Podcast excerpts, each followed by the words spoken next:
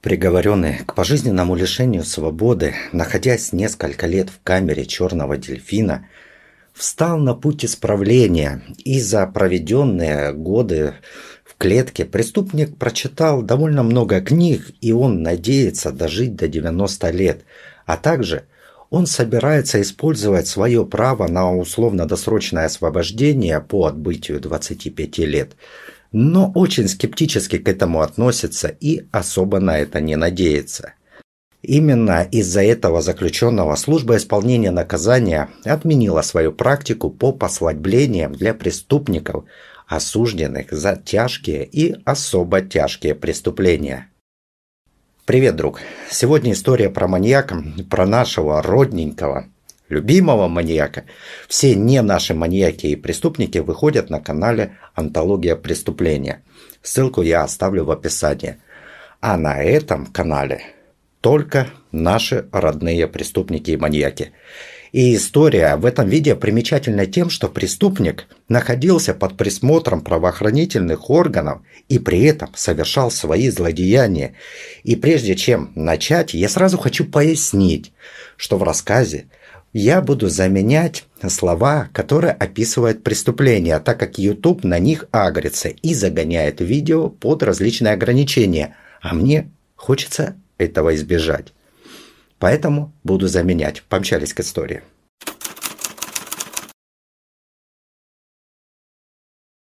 Архангельск. Апрель тысяча девятьсот девяносто шестого года. Подвыпившая молодая женщина ловила попутку. Рядом с ней остановился грузовик, и она загрузила свое тело в кабину автомобиля. Водитель сразу заметил, что женщина была разгоряченная спиртными напитками и была навеселе. Слово за слово, строка за строку, и этому спиртодышащему дракону водитель, который сидел рядом, начал быть безумно симпатичным, а тело женщины захотело тепла и любви. Поэтому, когда мужчина фактически напрямую предложил ей половую связь, то она согласилась. И после акта соития, который произошел недалеко от кирпичного завода, водитель неожиданно напал на женщину и ударил ее несколько раз ножом. Примечательно, но то ли нож был хлипким, то ли преступник был неаккуратным или неопытным, но лезвие ножа отломилось и осталось в теле жертвы. А тело преступник закопал рядом с этим же кирпичным заводом. Потом, уже на допросе, преступник расскажет, что он, мол, побоялся, что женщина поведает о случившемся его жене. А жинка у него баба такая серьезная, и может случиться, что этот его половой акт окажется для него последним в его жизни. Она просто возьмет и отсечет предмет прелюбодеяния и скормит его собакам. Но тема с тем, почему он решил, что женщина вдруг возьмет и заявится к его жене, конечно же, не раскрыта. И я думаю, тут может быть несколько вариантов. Ну, первое, это они могли быть знакомы, и женщина могла знать его супругу. Второе, ну это возможно, что чудило считал себя неким таким красавцем, и бабы, по его мнению, прям будут драться за него. Ну и последнее, наверное, самое наиболее вероятное, это все-таки его сущность, которая вылезла наружу, а не какой-то там страх перед женой, так как в этот же год супружеский грешник совершил еще два акта соития с женщинами, и две женщины им были глубоко закопаны под землей. В июне тысяча девятьсот девяносто шестого года в районе поселка Талаги Приморского района Архангельской области преступник напал на женщину. Он оглушил ее ударом кулака, а потом застрелил из самопала. И тело он также закопал в лесу. В конце тысяча девятьсот девяносто шестого года в местный отдел милиции пожаловала женщина, которая поведала слезную историю, как над ней надругался некий водитель, и описала даже автомобиль. Это дало возможность милиционерам, придерживая свои фуражки от потока встречного ветра, побежать и настигнуть водителя и арестовать его. И в автомобиле задержанного, коим был Сергей Шипилов, были обнаружены вещественные доказательства в виде бусинок от украшения женщины. Как уверяла женщина, ей посчастливилось, удалось сбежать от негодяя.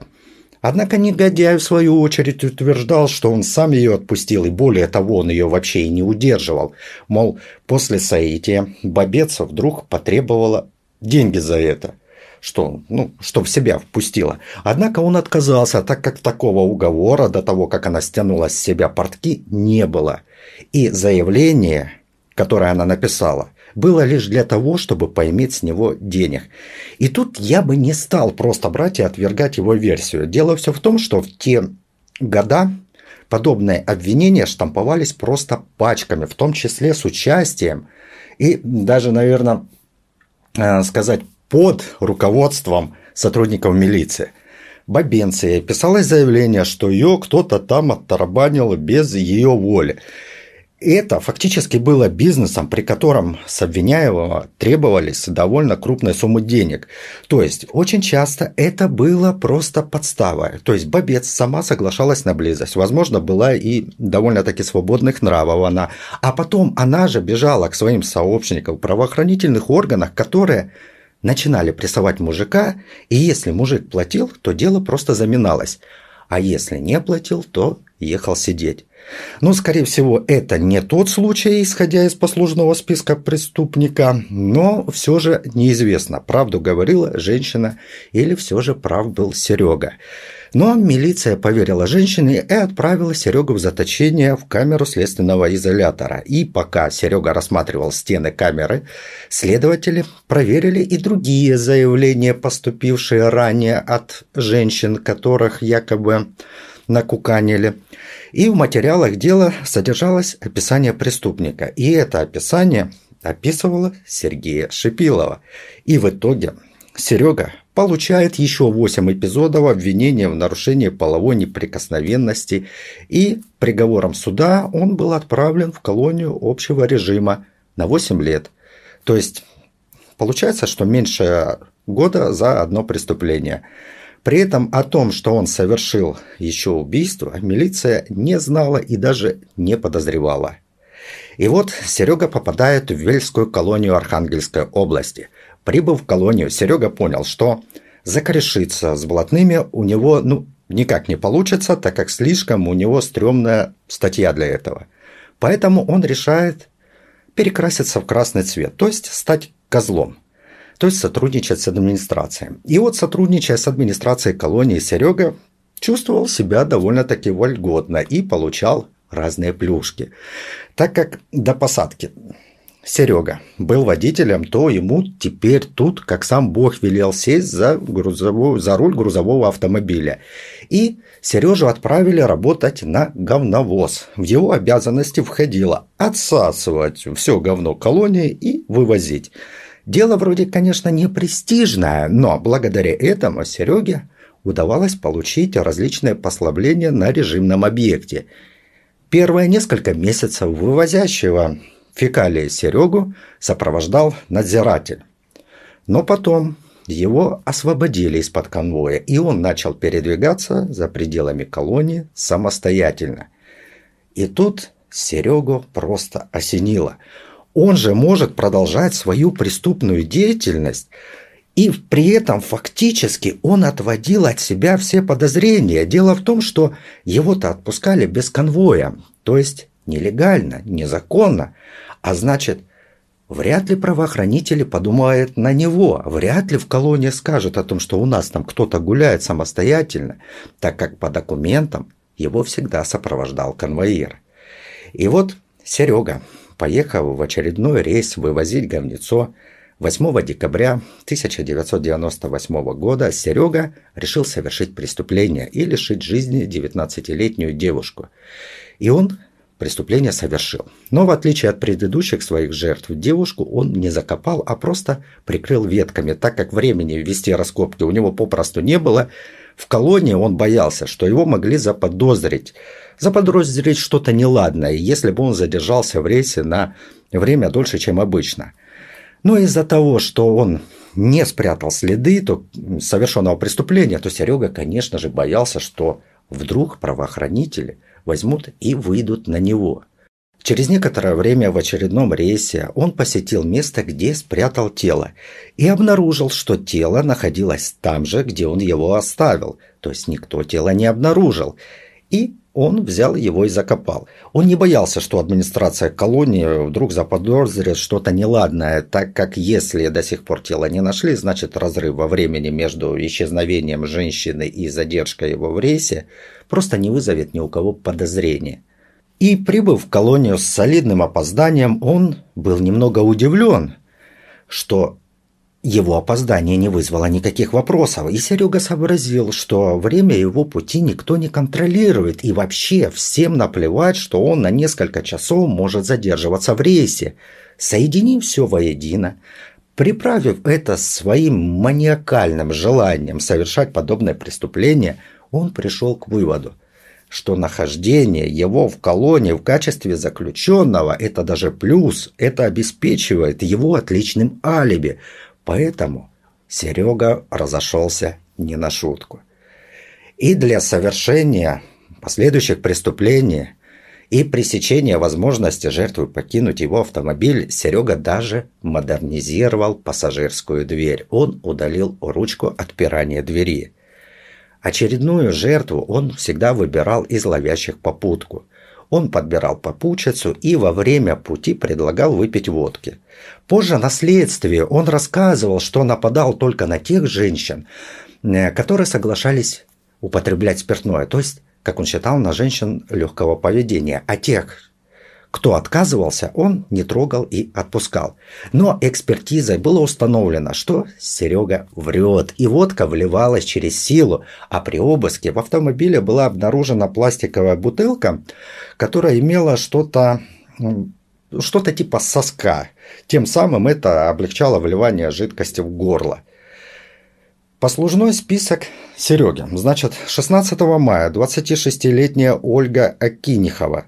Через неделю, двадцать четвёртого мая, двадцатисемилетняя Ирина Зотова, одиннадцатого июня, восемнадцатилетняя Анна Колобанова, восемнадцатого июня, семнадцатилетняя Анна Палкина, двадцать первого июня, тридцатишестилетняя Тамара Власова, двадцать седьмого июня, тридцатисемилетняя Ольга Мартымьянова. После этого преступник два месяца прохлаждался без работы по нападению, но потом, видимо, не выдержав искушения, он совершил два преступления, при этом без периода охлаждения, двадцать второго и двадцать четвёртого сентября, два нападения с летальным исходом.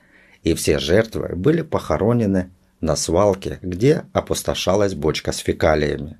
Тем временем в отдел милиции постоянно поступали заявления о пропаже женщины. Такое количество пропавших за такой короткий период времени всполошило как архангельских милиционеров, так и следователи прокуратуры. Поэтому было принято решение создавать следственно-оперативную группу, которая будет конкретно заниматься делами пропавших женщин. Проверив всех подозрительных лиц и опрашивая людей, которые по роду своей деятельности находились в местах предположительных исчезновений, правоохранители оставались фактически ни с чем. Никаких зацепок у них так и не появлялось. Но однажды, находясь на месте, где предположительно исчезла последняя жертва, правоохранители увидели проезжающий говновоз, то есть ассенизаторскую машину, которая принадлежала колонии. И водитель в ней был без сопровождения. Еще раз опросив возможных свидетелей на местах похищения, правоохранители получили сведения, что сей говновоз они видят часто на этом маршруте. И постоянно в этом говновозе водитель находится один. Прибыв в колонию с конкретными вопросами по автомобилю, оперативники сразу же получили все необходимые им ответы. Администрация не стала юлить и просто выдала график движения автомобиля. И, конечно же, сообщила, что водитель передвигается самостоятельно. Посмотрев график, правоохранители обнаружили, что дни и время выезда, а также время приезда автомобиля совпадает с исчезновением женщин. Но, по сути, предъявить Сереге было нечего. Но одно играло на руку правоохранителям. Дело в том, что Сергей Шипилов уже находился в колонии, а это означало, что проводить процедуру задержания, заключения там под стражу, ходатайствовать перед судом там, на время проведения следствия, чтобы отправить в СИЗО, не было необходимости. Поговорив с администрацией колонии, та охотно согласилась перепроводить Сергея Шипилова в отдельные апартаменты, которые и выступили в качестве камеры следственного изолятора. Следователи знали о предыдущих похождениях Сереги и склонялись к тому, что с большой долей вероятности это все рук дело этого негодяя. Однако сознаваться в содеянном Серега не спешил и отвергал свою причастность к исчезновениям женщин, что конкретно заставило его сильно бояться и нервничать, неизвестно. Возможно, что к нему в камеру наведался кто-то ночью, нарушив его уединение. Но, короче говоря, Серега вскрылся. Однако врачи подоспели вовремя, и попытка покинуть сей бренный мир была предотвращена. А далее из Сереги понеслась информация, как из рога изобилия. Помимо причастности к исчезновению женщин за девяносто девятый год, когда он находился в колонии, Серега начал признаваться и в тех преступлениях, которые он совершил еще до заключения под стражей. На следствии Серега твердил, что он не имел никакой сексуальной мотивации для совершения преступления, а преступления были им совершены только ради преступления.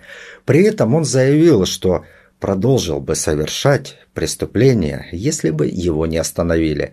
При этом у него даже имелись новые планы, как расправляться со своими жертвами. двадцать пятого октября двухтысячного года Архангельский областной суд признал Сергея Шипилова виновным в совершении двенадцати убийств и девяти преступлений против половой неприкосновенности. И своим приговором суд отправил Серегу до конца жизни находиться под присмотром надзирателей. При этом Сергей не согласился со своим приговором и не сдавался. Он написал жалобы на приговор суда, но Верховный суд провел Сергею по губам его же орудием преступления и оставил приговор без изменения, пожизненно. После этого преступник был этапирован в исправительную колонию особого режима для пожизненно осужденных «Черный дельфин» в городе Соль-Илецке. Сергей Шипилов родился в Архангельске в тысяча девятьсот пятьдесят девятом году, когда мальчику исполнилось семь лет, а его сестре пять, их мать скончалась. Отец после этого запил и начал водить домой любовниц. Дети оказались предоставленными сами себе и фактически росли как бурьян. Жизнь Сергея была, в принципе, самая обычная. Он закончил школу, выучился на водителя, отслужил в армии, потом женился, в семье у него родилось трое детей. Однако, почему он начал совершать преступления, он и сам объяснить не может. Говорит, что в колонии он много читал и пытался разобраться, но так и не понял, по каким причинам люди становятся маньяками. И вот сидел Серега шестнадцать лет, сидел, грустил, гадал, понимал, что шансов на то, что его могут выпустить по УДО по истечению двадцати пяти лет, фактически нет. Таких, как он, скорее всего, никогда не отпустят, так как у него маниакальные наклонности к совершению преступления против половой неприкосновенности, а также жизни и здоровью граждан. Скорее всего, взвесил все за и против, понимая, что сидеть скучно, поэтому он решил немножко разнообразить свою арестантскую жизнь, и он начал сознаваться в иных преступлениях. Он сообщил, что на его руках еще два трупа, и преступления эти он совершил в девяносто пятом году, а также в девяносто шестом году. Оказалось, что первое убийство он совершил в девяносто пятом году. Тогда он напал на женщину с целью ограбления и в результате забил ее металлическим прутом. Ну, в результате он был приговорен к девяти с половиной годам заключения, которое было просто поглощено пожизненным. Теперь для тебя немножко, мой друг. Ты, наверное, слышал о существовании сроков давности привлечения к уголовной ответственности. Так вот, по особо тяжким преступлениям этот срок составляет пятнадцать лет. И ты можешь сказать, что а как же так, почему это не сработало с преступником? То есть он признался это спустя очень много лет. А дело в том, что сроки давности не распространяются на преступления, за которые законом предусмотрена возможность назначения наказания в виде казни или пожизненного лишения свободы. Преступления, которые совершил Шипилов, подпадают под возможность пожизненного заключения. То есть возможность того, вернее не так, статья подразумевает, что за такое преступление могут дать пожизненное.